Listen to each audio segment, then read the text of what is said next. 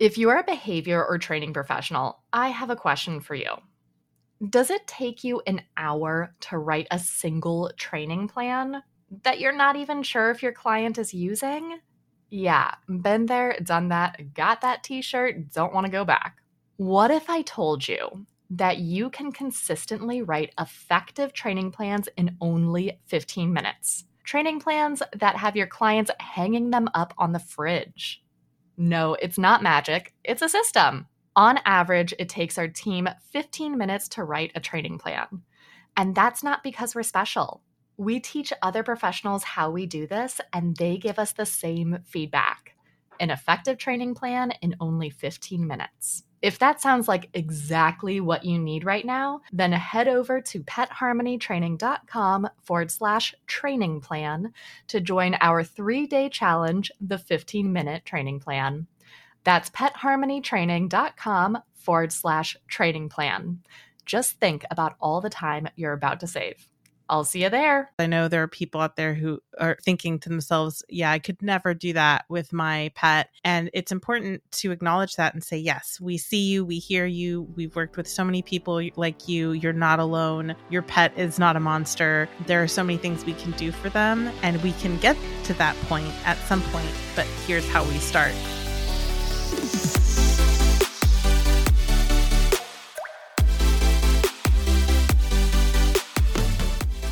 Welcome to Enrichment for the Real World, the podcast devoted to improving the quality of life of pets and their people through enrichment. We are your hosts, Allie Bender. And I'm Emily Strong. And we are here to challenge and expand your view of what enrichment is, what enrichment can be, and what enrichment can do for you and the animals in your lives. Let's get started. Thank you for joining us for today's episode of Enrichment for the Real World. And I want to thank you for rating, reviewing, and subscribing wherever you listen to podcasts. Last week, we heard from Lisa Clifton Bumpass, and one of the topics we discussed was agency and communication around medical handling. This week, we're going to dive further into what to do when agency can't be an option and talk about implementation with the animals in your life. In this implementation episode, Emily and I talk about how trust is like a bank account would you do the same thing to a lion? And what to do when you can't do best practices. All right, let's get started there are so many gems that it was hard to pick just one for this week's implementation episode. But one of the topics that Lisa touched on, what to do when agency isn't an option, ended up being a huge topic of discussion in the last round of our enrichment framework for behavior modification masterclass. I think we ended up spending like at least two implementation episodes and talked about it in a weekly session, right, Emily? Oh, at least, yeah yeah, it ended up being a huge topic of conversation with the professionals in that course. So I know that this is a topic that a lot of people have questions about. And that's super understandable, right? Because when people are first learning about how to provide agency for the animals in their lives, the next logical question is what do I do when that isn't possible or when we haven't trained for that specific procedure yet? So I think it's important to tease out that aspect of Lisa's interview and really devote some time to discussing this. There's going to be a point in every pet's life where this situation crops up. I mentioned last week that the last time I had to use this was when Oso got skunked. That's definitely not a thing that I planned for. In fact, we actually have systems in place so that that shouldn't be able to happen, but management fails. So while we can't guarantee behavior, we can pretty much guarantee that this is going to be a thing that happens in everyone's life at some point. Not the getting skunked part, the having to take away agency for a valid reason part. Right. And this is one of the common misconceptions I think a lot of people have about moving away from more coercive interactions or training methods towards um, what people call positive reinforcement training or agency or LIMA or relationship based, whatever label you want to put on it. There's this fear that, like, well, then my animal's just going to kind of run around doing whatever they want and we won't have any boundaries and I'll never be able to tell them, sorry, you know, suck it up, buttercup, you got to do this thing. And that's a valid fear. And also, it's a misconception because what we're not saying is you can never touch your animal, you can never set boundaries, you can never do any of those things. The point of this type of uh, training interaction or philosophy or mindset, whatever you want to call it, is that we have built up so much trust in our relationship with our animals and we give them agency so much of the time and we're honest in our relationship with them and compassionate. We listen to what they're telling us, we honor their needs and work to meet their needs. And that builds up uh, an enormous amount of trust, like in a bank account, so that when we have these moments where we have to do a thing, we can't avoid it. It's just one of those sucky parts of life. We can afford to make that withdrawal without really harming that trust account. And that's an analogy that I learned from Dr. Susan Friedman, and I use it all the time because it makes a lot of sense. If you don't have money in the bank and you try to make a withdrawal, you'll end up in the red. The thing about the trust account that's very similar to actual bank accounts with money in them is that when you're in the red, you have to do a lot more work and pay a lot more to get back into the black again that is so true for trust. If we build up this massive, healthy trust account where we've got a lot of money in the bank and we make one of those withdrawals, we can afford it and it doesn't really deeply or meaningfully impact the relationship as a whole. We've got that healthy amount of trust is still left in the relationship. I think that's a really nice segue into our takeaways for today because the first is that you need a foundation first you need money in your trust account, so to speak, before we should really be thinking about removing agency. We need a foundation full of trust that is built on communication, and you need that kind of special relationship. You have to do all the things first before you can talk about what do I do when I take it away. Yes, for sure. You're not able to do those safety cues like Lisa was talking about if you don't already have that bank account in place, right? You can't make the withdrawal if there's no money in the bank. The second part of that is then assessing if it actually is time to make a withdrawal from that bank account. I think a lot of times people feel like, oh, uh, I can't do anything about this. They're never going to like this, so we just have to get over it. And a lot of times that's not actually necessary. The more that we learn and the more competent that that we get at this enrichment framework, the more often we're able to come up with other ways to get the same thing done without having to make that trust withdrawal or set up the arrangement or do some advanced planning. Some of these skills take very little time to teach. And so we actually can get like a five minute training session in to have the animal cooperate with us. So it's not really necessary as often as people think it is. And that's part of the skill of financial mental health when it comes to trust is knowing when you actually have to make a withdrawal versus when you might just think so, but it's not actually necessary. We talked about this back in season one with Mike Shikashio's implementation episode. There's not just plan A or plan B, there are also plans C, D, E, F, G, and H. I find myself talking with my clients about do you really have to do that? Can we come up with another way to meet both you and your pet's goals?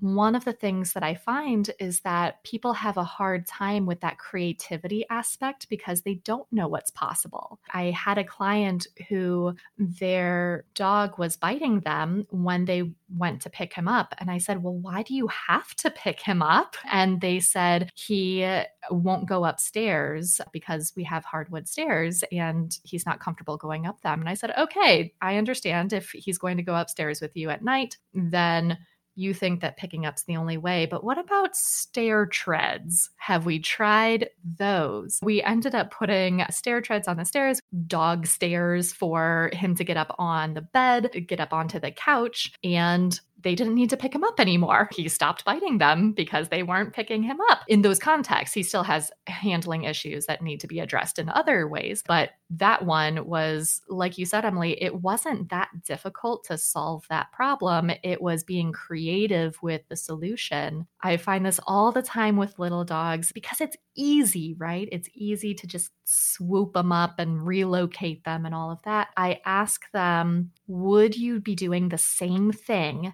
if this was a 90 pound dog? And if the answer is no, then there's another option. I tell clients the same thing And it's not just for little dogs, it's also for cats, hamsters, birds, any small animal. People are more likely to be coercive and kind of pick them up and carry them around and do things to them. And it's that mindset. It's because I can. And just because you can doesn't mean you should. And so I, I frequently say that to clients too. If you wouldn't do it to a tiger or you wouldn't do it to a St. Bernard, don't do it to your Pomeranian or your parrot. We're not saying that these clients just aren't very creative people. It's that they're not behavior professionals. So that's not their job. Creativity isn't an intrinsic trait. A lot of times, creativity comes from years and years and years of experience and education and skill. And of course, if they had years of education and experience and skill, they wouldn't need to hire us. Definitely not criticizing clients when we say they're not creative enough to come up with alternative solutions. That's our job as behavior professionals. So we're the ones who need the years of experience and education, having spoken to colleagues and getting ideas, brainstorming with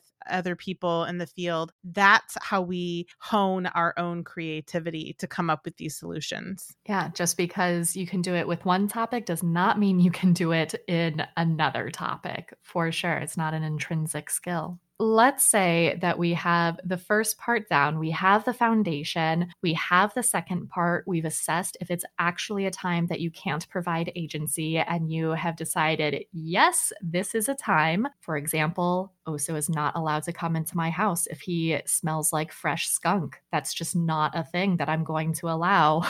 then here's what to do.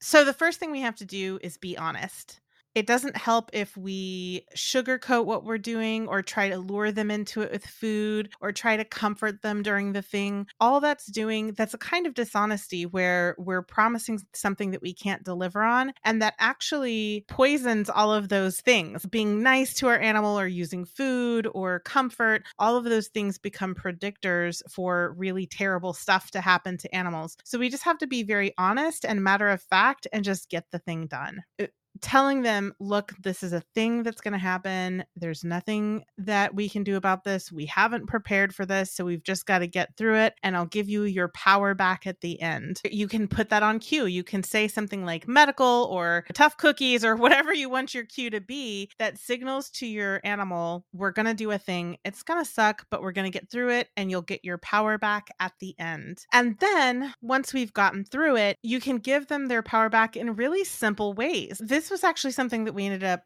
talking about a lot in the enrichment masterclass is how do you do that? And that actually we're going to more intentionally incorporate that moving forward as this was such a popular question let's talk about how to use safety cues and how to implement this so that we can have these moments where we haven't prepared for this. The animal doesn't know how to participate willingly. So we're just going to get through it. So I'm pretty excited that we're incorporating that into the enrichment masterclass from now on. I am too, because, you know, the devil's in the detail. And I, I want to call back to what Kathy Sdao was saying of, you know, using food coercively when you should not be using food. Those situations where you do have to remove agency is definitely a time where devil's in the details and it takes a whole lot more explanation than what we can feasibly do in this format. So I'm really excited that we're incorporating more of it in that course. Me too. But what we can do in these implementation episodes is give examples. I will give an example with my dog Bree. Bree was a feral dog who was brought into the sanctuary where Allie and I worked. When I adopted her, she's a very sweet dog. Human directed aggression has never been her issue, but she has had a lot of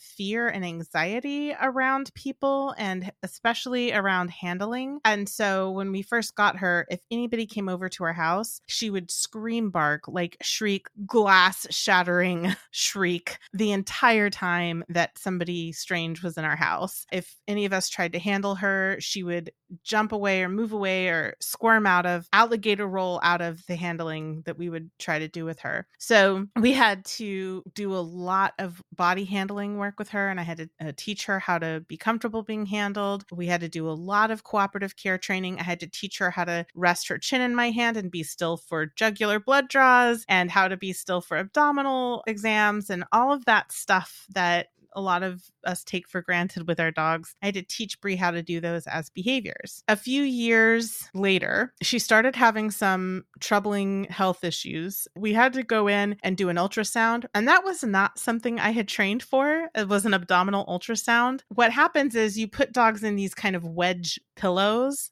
upside down and stretch them out like an x ray, where you're stretching their front legs way over their head and their back legs way past their tail. And so they're just stretched all the way out, upside down on their back. That was not something that Bree and I had worked on at all. to be honest, I'm ashamed to admit this because I was a vet tech for many, many years. I didn't even think to work on that as a skill. When we went into the session, everything else that we did was done cooperatively and then we had to do the ultrasound and I my my cue for her I stole from Lisa is medical. So I said medical and we turned her upside down and we stretched her out. They put this cold jelly on her belly and did the entire ultrasound. She was definitely not comfortable. She was she had concerned look on her face and every once in a while this little whimper would come out like, "Oh." But that is light years away from what she would have done when we first adopted her. She would not have been still. She would have had to be sedated. The whole time that she was upside down getting this ultrasound, she kept checking in with me. Every time she'd check in with me, I'd give her a little ear scritch, which is something that she enjoys. And when we were done, I immediately gave her her power back through this kind of like a pick the cup game that I play with her. And she handled it great. As soon as she got down, she was wiggly and nice. She even went up to the vet and let the vet pet her. So that was just leagues better than how she was when we first adopted her. And the reason that she was able to do that is because I had taught her sometimes I'm not able to give you a choice, but we're going to get through it and good things will happen at the end. I like that you give Bree's backstory each time when I just am like, obviously, you know that Oso is my dog. The end. Everyone knows Oso. He's like, share. I know. I don't know. I probably over explain things. That's very typical for me, isn't it? I we just are on opposite sides of the coin of like obviously my dog uh, Oso is all you need to hear and you're like, "Yes, that's the one named wonder," you know, like Everybody knows Prince, Madonna, and Oso. Prince, Madonna, yes, Madonna, like yes, and Oso obviously. I mentioned Oso getting skunked as a time where I had to use that medical cue to get him cleaned up. And we, of course, hadn't worked on him being able to sit still and be happy about a hydrogen peroxide baking soda solution around his eyes and nostrils. Uh, but I actually want to take a moment to talk to folks who are in that predicament of having put off a medical or a grooming procedure because their pet hates the vet or is aggressive during medical medical or grooming procedures or whatever it is, because that's something that we see a lot as consultants with our clients. It's human nature. I'm just going to kick this can a little bit further down the road. And then we come to a point of, I really need to work on this. We talked about here's what best practices look like. And that's not possible if you have a pet who absolutely needs a medical or grooming procedure right now.